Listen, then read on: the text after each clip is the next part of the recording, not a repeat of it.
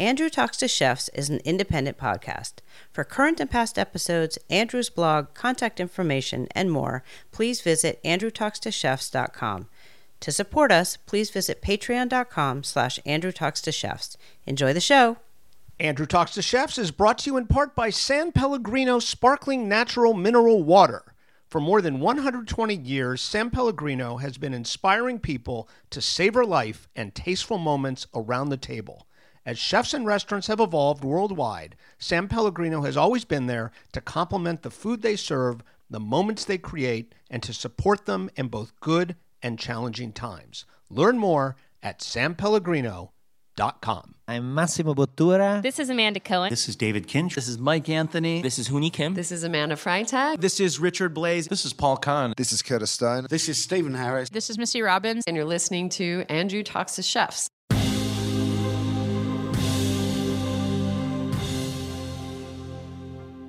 Today, in the first of a special series presented by San Pellegrino, Erick Williams and Damarr Brown of Chicago's Virtue Restaurant discuss the industry tradition of mentorship in a panel discussion recorded live at the Philly Chef Conference last month. That's coming right up on Andrew Talks to Chefs.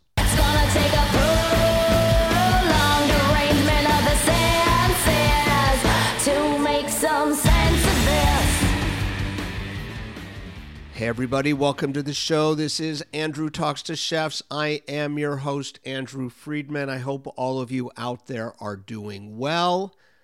I am pretty excited about today's episode of the pod because it weaves together several things about the show and the industry that I just love.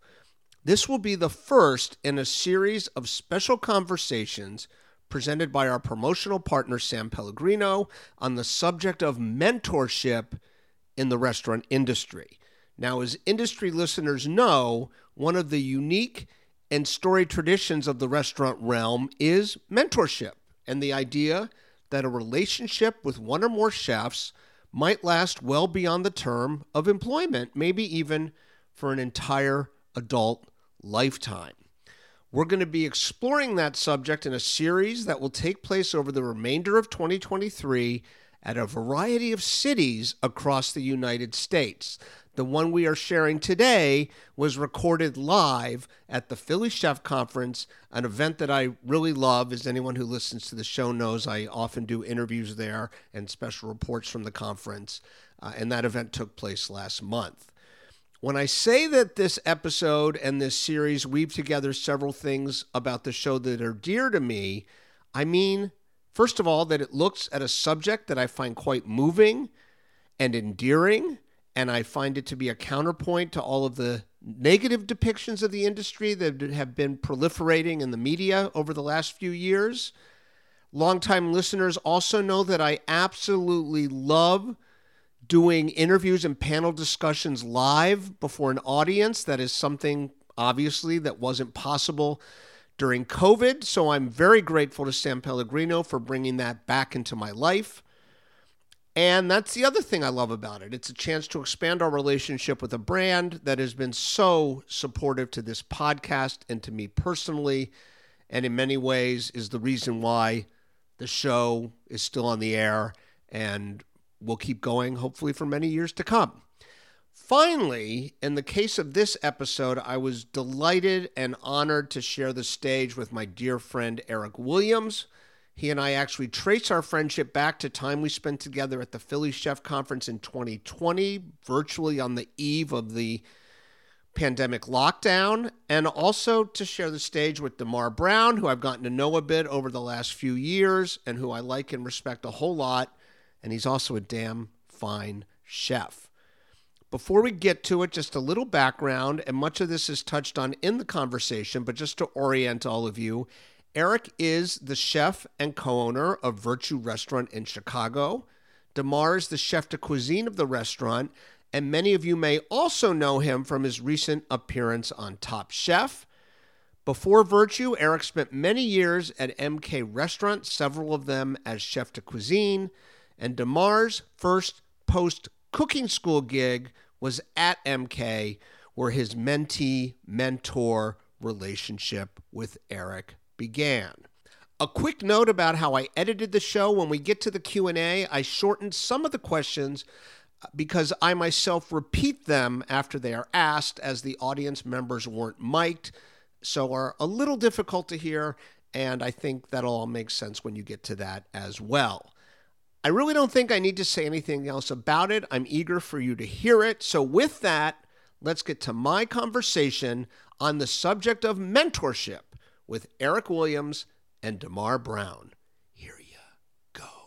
This next panel is being sponsored by Pellegrino, a long-standing commitment to the culinary community and mentorship. A perfect panel that we have repeat people. Erick Williams coming in from Hyde Park, Chicago, Damarr Brown, Andrew Friedman. This is going to be a great panel about mentorship and how we're moving forward in the world. And I'm not going to take any more time because they got a lot to say. Thank you, Paul. I don't know if anybody's done this yet today, but could we just have a round of applause for Paul and Mike Trout and the team? I, th- I think this is my maybe my sixth time here. Erick, I know you've been here at least once before, but I, I love coming back to this event. We are going to have a conversation about mentorship. You know, for me, as someone who covers the industry, I just remember at some point noticing, you know, talking to a full grown adult chef, maybe someone in their 40s or 50s, and they would refer to some other chef as their chef you know, and this, these are often people who owned one or more restaurants. And I was like, "Wh- what does that mean exactly? And then I finally realized that a lot of people in this industry, you know, obviously whoever you're working for, you're going to call them chef at that time. But then there's this notion of kind of your lifetime chef, your lifetime mentor. I think it's a really beautiful thing about the industry. Everyone here probably knows it's very normal. I don't even think it's uncommon. I think it's the norm. I guess what I wanted to ask first today, and Damarr, maybe let's start with you. When did you first become aware of this aspect of the industry? You know, that there was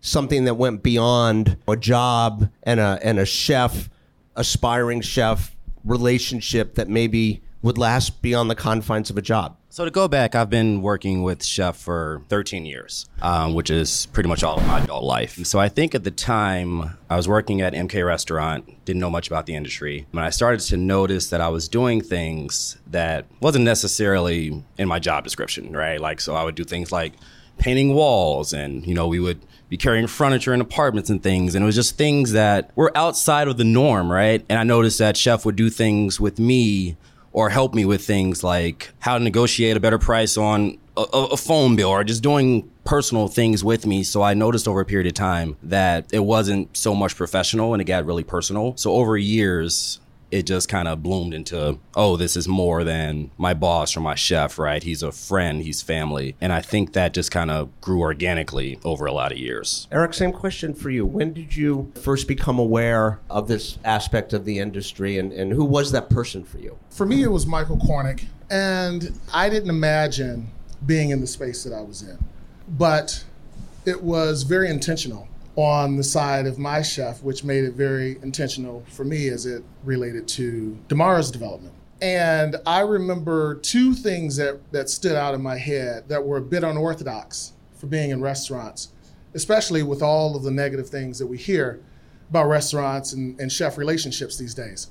One of the sous chefs in the restaurant got arrested, and it was an extremely busy night. And I was watching my chef in this kind of like space of turmoil as he was negotiating, expediting the line, making sure that the quality of the food was re- leaving the kitchen in the manner in which it should, and how he was going to get this dude out of jail before morning. And it was a rough service, right? Because he was distracted. And the guy was at work the next day.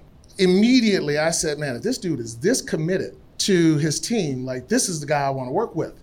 I had no idea that would be 18 years. And I had the opportunity to borrow money to buy my first house from that job. I had many struggles in my life that the restaurant supported. And I mean, it was like the restaurant, like the entire team supported me in some of my darkest moments. And I felt that that was what community was. Like that that's what a restaurant should be if you're going to commit the amount of hours that we committed to a space. And in all fairness to the topic of, of Damarr painting walls, we really believe in, in this Mr. Miyagi approach to training. So that was actually for the sake of knife skills. Oh yes, absolutely. Like we we are the wax on, wax off crew, but we will kick some ass at the end of the day. And so um, that being stated, we we took a lot of unorthodox approaches in training to help people identify things like attention to detail, commitment to a thing, finishing a job, seeing it through, and it also helps when you're able to buy a home to know how to paint a wall.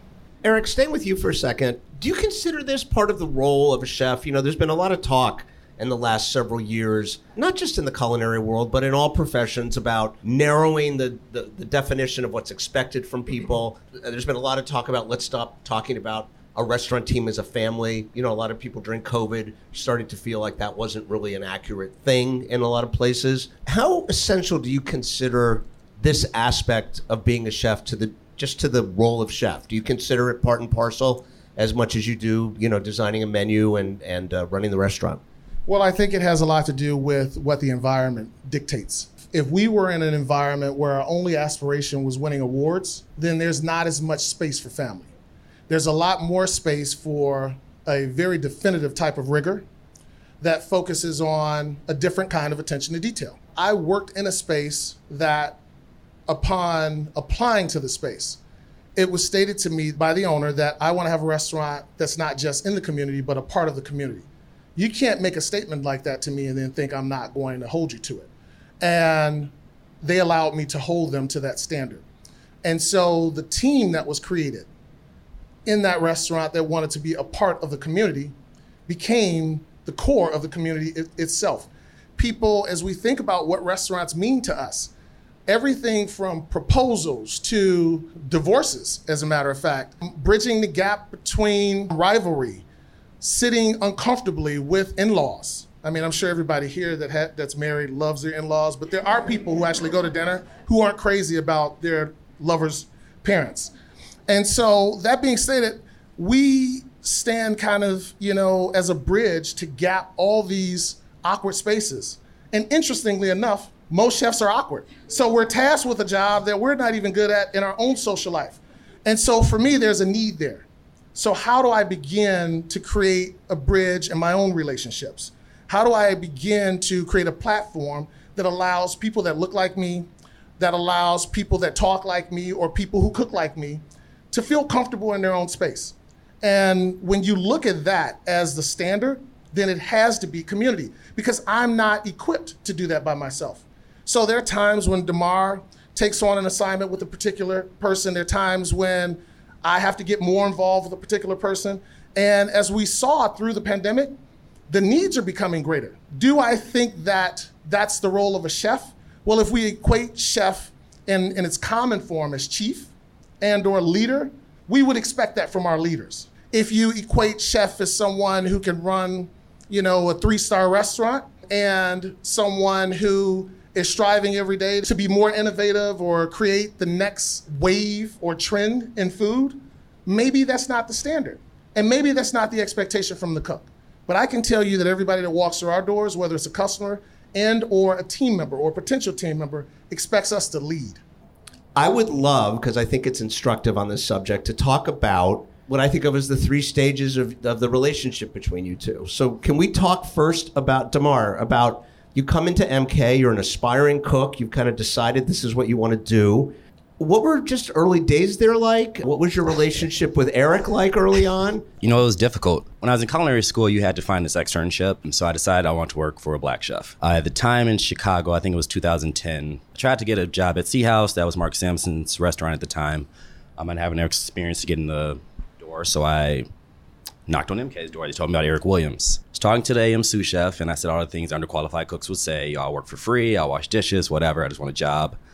Um, and as I was talking to him, chef came up in his white, you know, chef coat, MK emblem said Erick Williams. And I just remember thinking, like, wow, I've, I've never really seen this before in person. So in that moment, I felt like my dreams became tangible. And I knew I needed to work there. So they hired me. By hire, I mean they let me work for three months for free. Um, and I was terrified each day, right? Like, chef's a nice guy and all, but, you know, there's the other side of him too.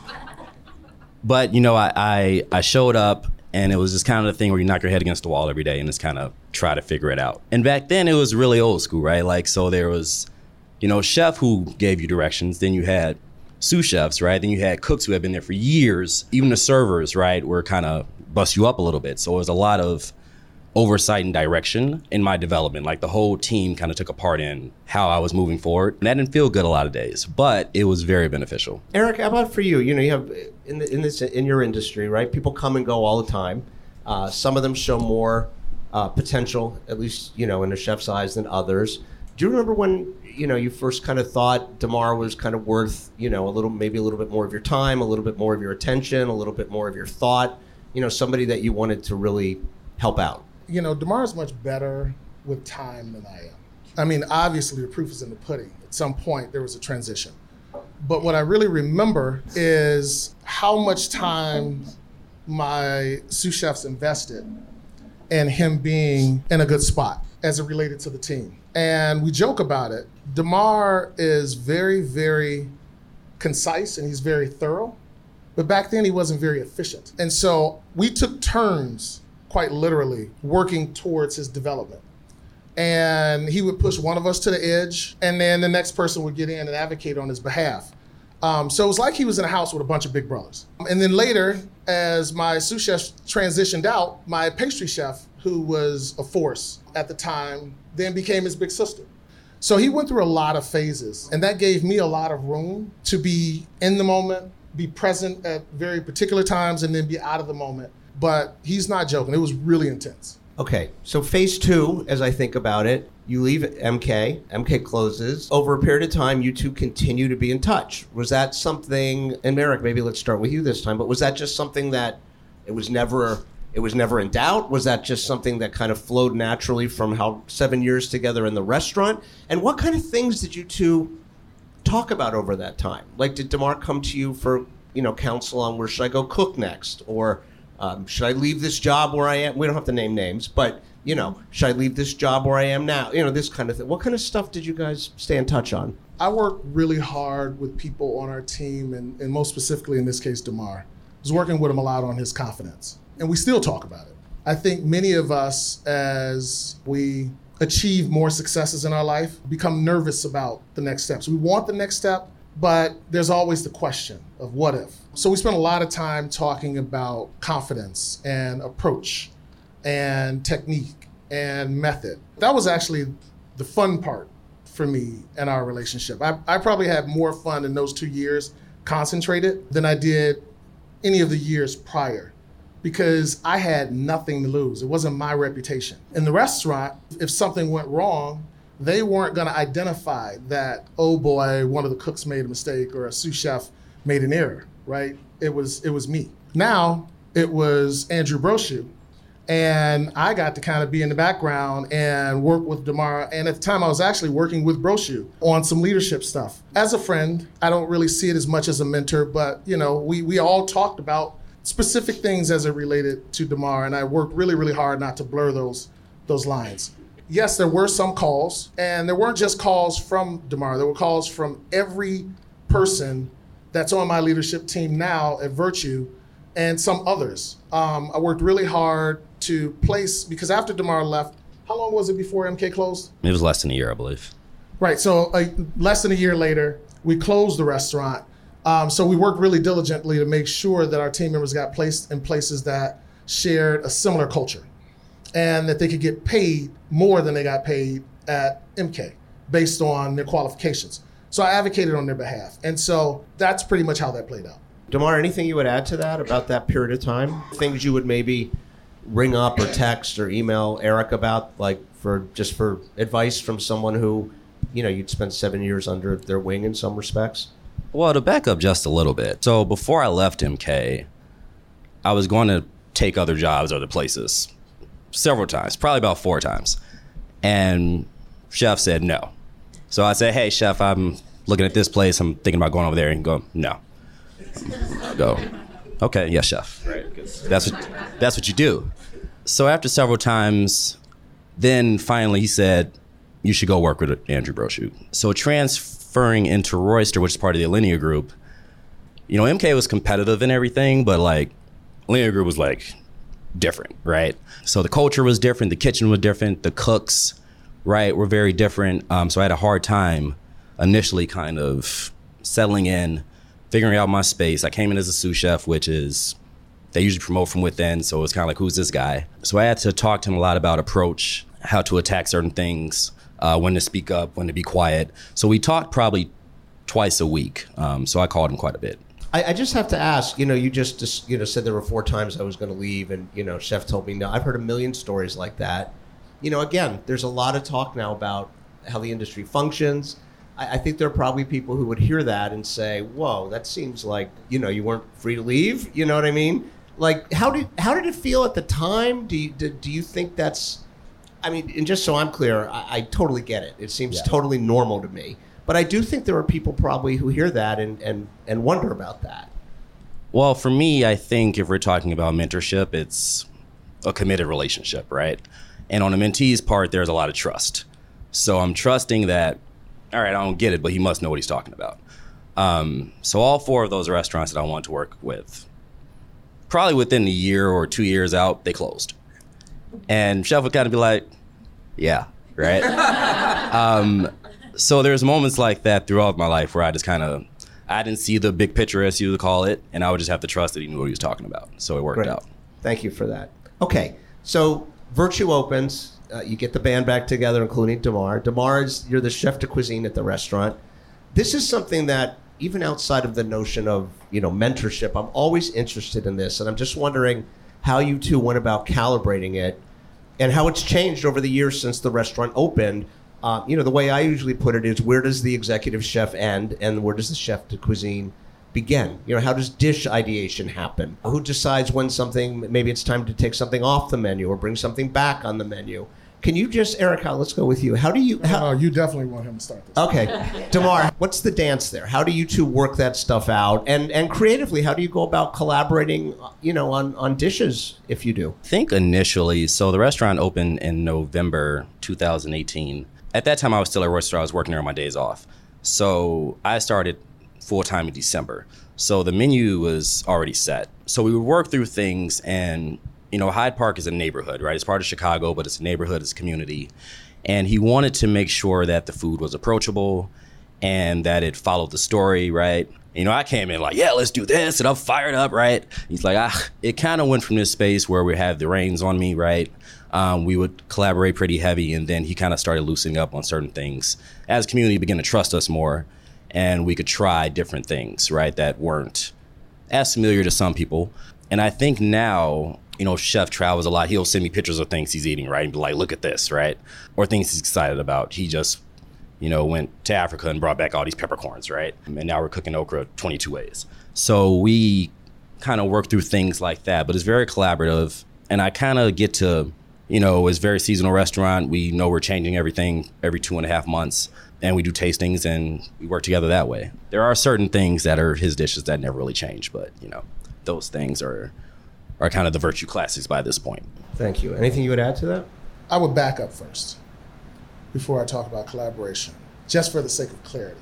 So Damarr um, was tasked to going to New York to stage, and we called as many favors as we could to chef friends um, to make sure that he was at places that had a bit of rigor, but also places that we felt like would probably blow his mind. You needed a reset, and this was the first time Damarr heard no. He goes to New York. We want him to get energized. We want him to come back inspired um, because we're looking at how we're going to expand the menu and and how he can become more involved. And he decided when he got back that he wanted to go back to New York. He wanted to move to New York and work at one of the restaurants that we sent him stage to.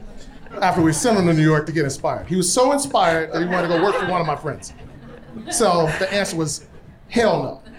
Are you out of your mind, right? We want a return on investment. And so um, that's how some of those moments went. It wasn't just me plotting another restaurant operator's failure. I had the luxury of working with a chef who taught me numbers. I actually learned how to run the restaurant before I learned how to cook. So, so my training's a little different. And so it was important if guys left our space that they had a, a really clear understanding of if the re- restaurant was stable enough for them to go. We weren't we weren't trying to figure out how to go and be offered X amount of money and then never achieve the goal because the restaurant closed before you ever got a chance to really, you know, um, become you know tethered to the space. As it relates to food, I worked as a sous chef under a couple of chefs that worked for Wolfgang Puck. And I would hear these stories of how Wolfgang would come in with truffles the size of softballs. And you know the truffles weren't that big, but once you tell a story of a few years, the truffles just keep growing. And he would just walk in and drop them off, right? And the task was you had to cook that truffle before it went bad. So you had to think about what you could do with it. You had to also respect the ingredient. So you couldn't just start experimenting with it. You had to think about the process, you had to think about what had been done, and then you had to think about how you were going to put your own DNA on that ingredient. And so I romanticized that idea for a very long time. And then once Chef became my CDC, then I started to think about how that part of our relationship could come to life. How could we look at an object or a particular item and think about, you know, what that could be? And with a lot of his expression in that particular ingredient. Sometimes I'll say, hey, um, I need you to make these three things. And then we'll work through a dish that way. Other times, we'll start from scratch. Um, many times, he will have an idea and he will just make three things and then it'll build into something. So we take a couple of different approaches, many different approaches to getting to the same space. But the most important part is, is I'm really, really happy with the, progr- the progress that he's made in the restaurant as it relates to him identifying his food and what that culture means to him on the plate. Can somebody ask for mentorship? The reason I ask the question is not not someone who's a cook, but a friend of mine who's a restaurateur in New York reached out once to one of the most successful restaurateurs in the country and said, "Hey, I am struggling a little. My company's growing. I, I never really had someone that I worked for. Would you be my mentor?" I've had a few people ask me if I would do that for them in the in the cookbook world. Is that something that, that a cook has done with either of you? Is that something that you would encourage a cook to take a shot at, or does it seem more like you know a chef's got enough going on under their roof without you know somebody they don't really know asking for that kind of attention and support? I have had that happen to me multiple times. The answer is always no. Generally, um, mentorship with me happens organically. So there's a situation that comes up in a relationship with a chef colleague, or some cases it's someone mentoring me, um, or a cook, and and we manage space on the spot. I don't usually have in-depth conversations with people I don't trust and mentorship is just advisory by someone who's trusted. But yeah, I got enough going on under my roof, right? And we're trying to expand, and it's unfair to the team if I'm helping someone else build a house down the street and we're building. So I don't generally mentor actually in the restaurant. What I do is develop, which has more to do with building and growing maturation so that the questions don't have to be asked as much and you have enough experience to be able to make those decisions on your own independent of and then i just become a sounding board which is a little bit different than mentoring. People that i end up mentoring i end up mentoring in very short stints and again they're usually they're usually friends and it's usually uh, mentorship of a particular situation. You call me and you say hey i'm in this jam. Have you ever experienced this before? And then we will work through how you got in that jam. We'll work through how you can avoid the jam in the future, and then we will work through how you get to your goals. And as you know, as a friend, that usually happens in my friendships. What advice do I give to young cooks that are looking for mentorship?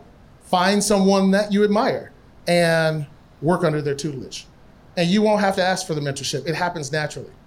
Right? Any any chef, any leader worth their salt is going to pour into you because as much as they give you a check, they also are teaching every single day. Anything you would add to that, Damarr, or have, have people reached out to you at this point in your career? They have, and I'm always happy to send quick words of support. But as you said, I think it's more of an organic situation where you seek out the people you want to be around, you do the work, and then that follows. Is this spoken? Is, is, is mentorship something that's ever spoken? Like people will refer to their mentor all the time. I'm unaware of a moment where somebody has said to someone, "I consider you my mentor now," or or the mentor has son- said to someone like, "I'm now your." It, it it seems like a completely organic thing. Is that accurate? It is a completely organic thing, but but it's written about a lot because I think journalists want to understand it a little bit better as it relates to the restaurant industry. and maybe even more now after you know um, all of the backlash for treatment in restaurants. Again, I do think that it, a relationship has to be built. Like, how, how, how does somebody random mentor you? I mean, if the definition is trusted advisor, how the hell do I just start trusting strangers? My mother taught me not to talk to strangers, right? I don't take candy from strangers. So why am I trusting them with my life decisions? That makes no sense to me, right? I know Instagram has plenty of anecdotes on how to live life, right? But they all happen in like 30 seconds, and my life's a lot longer than that. So I, I don't know how that works. Yeah. Well, that's also a one-way street, right? You just read it and you move on. Yes. Yeah. Oh, There's a- have some hands gone I have a up? question. I do have a question. Oh, great. Because I love that you said, "Hi, I'm Jenny from Tilit," and um, and I think about this a lot with our team and with chefs that we work with. And I love that you talked about how you had some of the financial mentoring, and that helped you become from chef to owner. And I'm wondering how that works in your restaurant. How do you recommend to your team to get the financial literacy to then move into an ownership kind of pathway? I'm just going to repeat that only because we're re- no, no, no. We're actually recording this. It's going to be broadcast, um, not like on television. It's going to be on my podcast. But um, don't get too excited. You know, we're not doing a live album. Uh, but the question was, you were- uh, alluded to having some financial mentorship as you were kind of growing in the business and and thinking about starting to you know be off on your own at some point and all of that. What kind of advice do you give along those lines to people for how to obtain that kind of information? in order to answer that accurately, I'll give you a little bit of background. My chef was driven not just by his passion for food.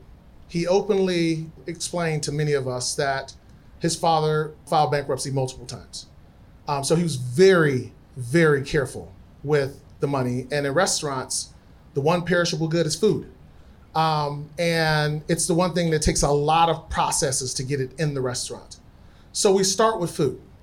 The second thing that we talk a lot about is this idea, and you being a woman um, clearly recognize this, is minorities and women are still not paid at the same rate of their white male counterparts.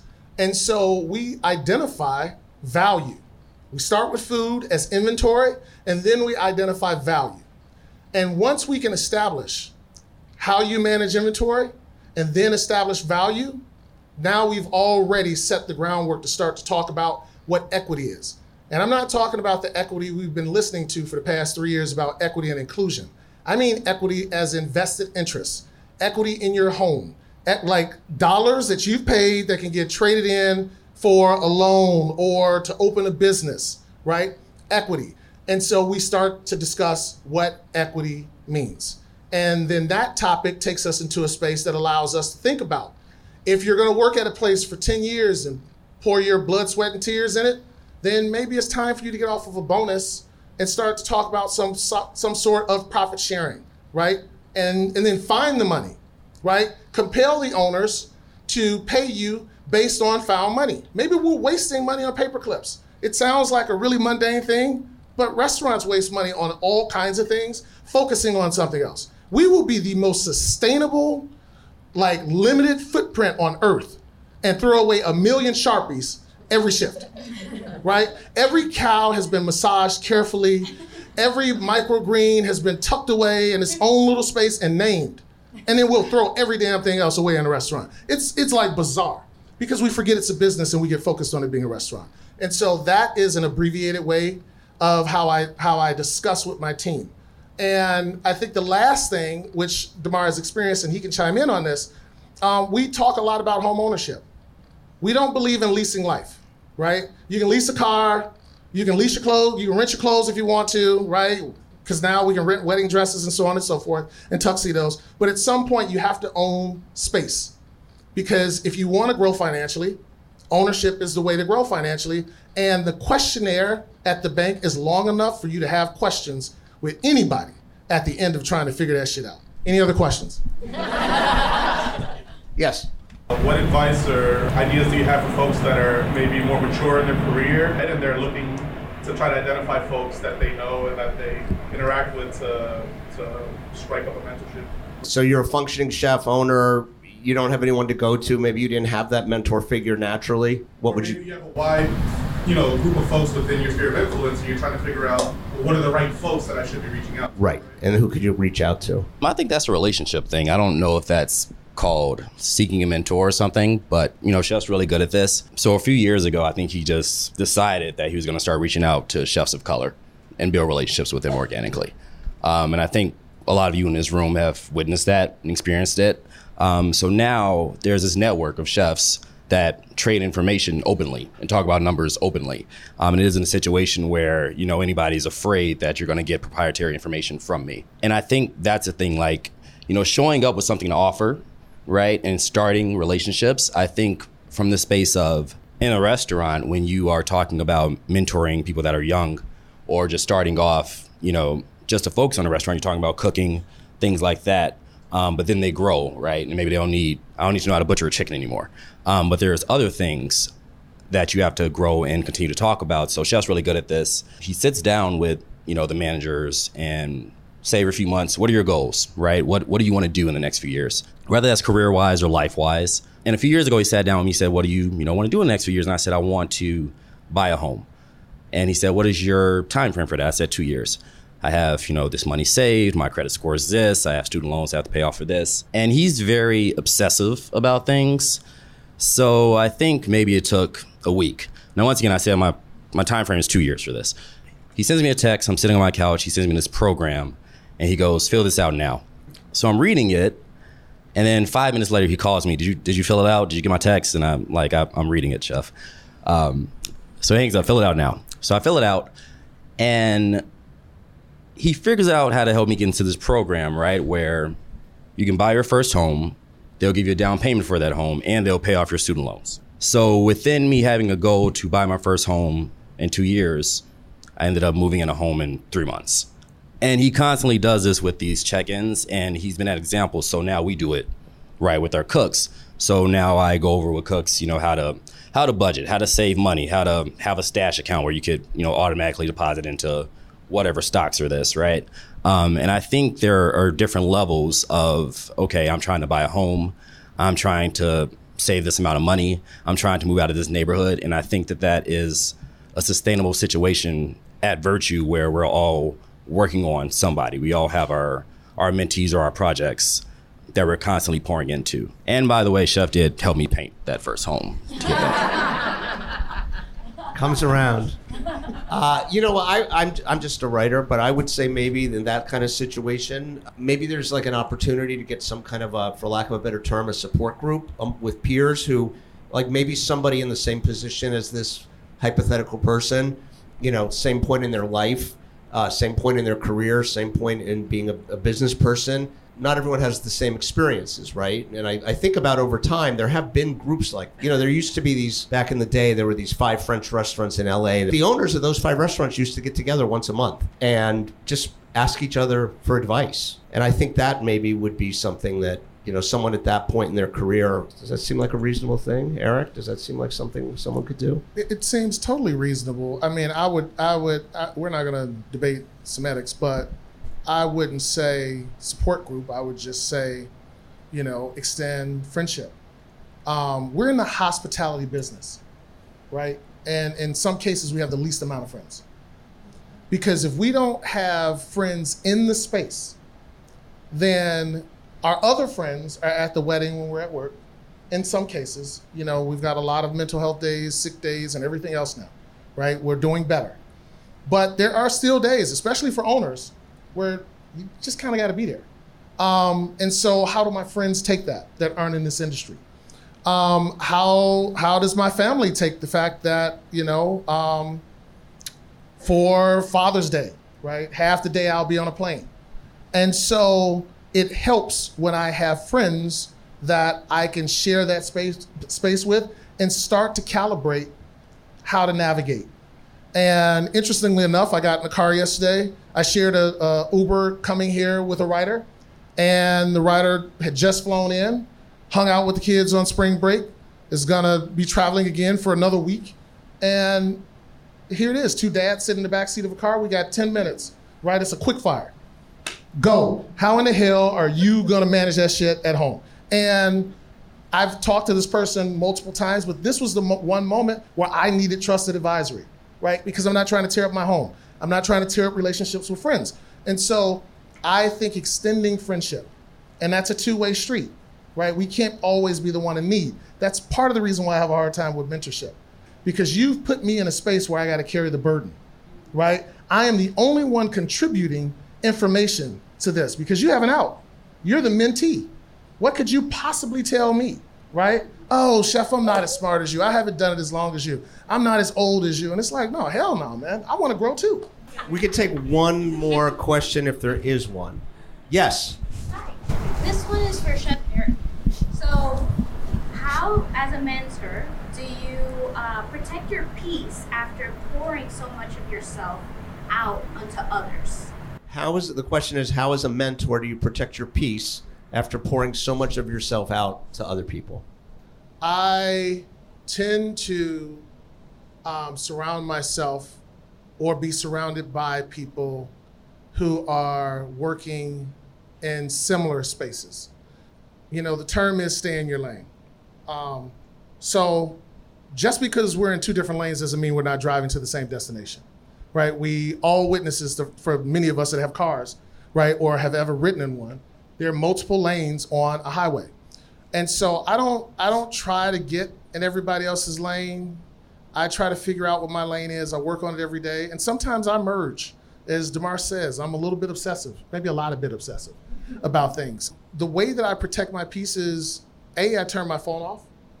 I have people that are allies and confidants and friends who will literally, like, I'll go to check a message and they'll just gently grab my hand in a conversation. And that's a nice reminder that I need to be present. And I take that instruction.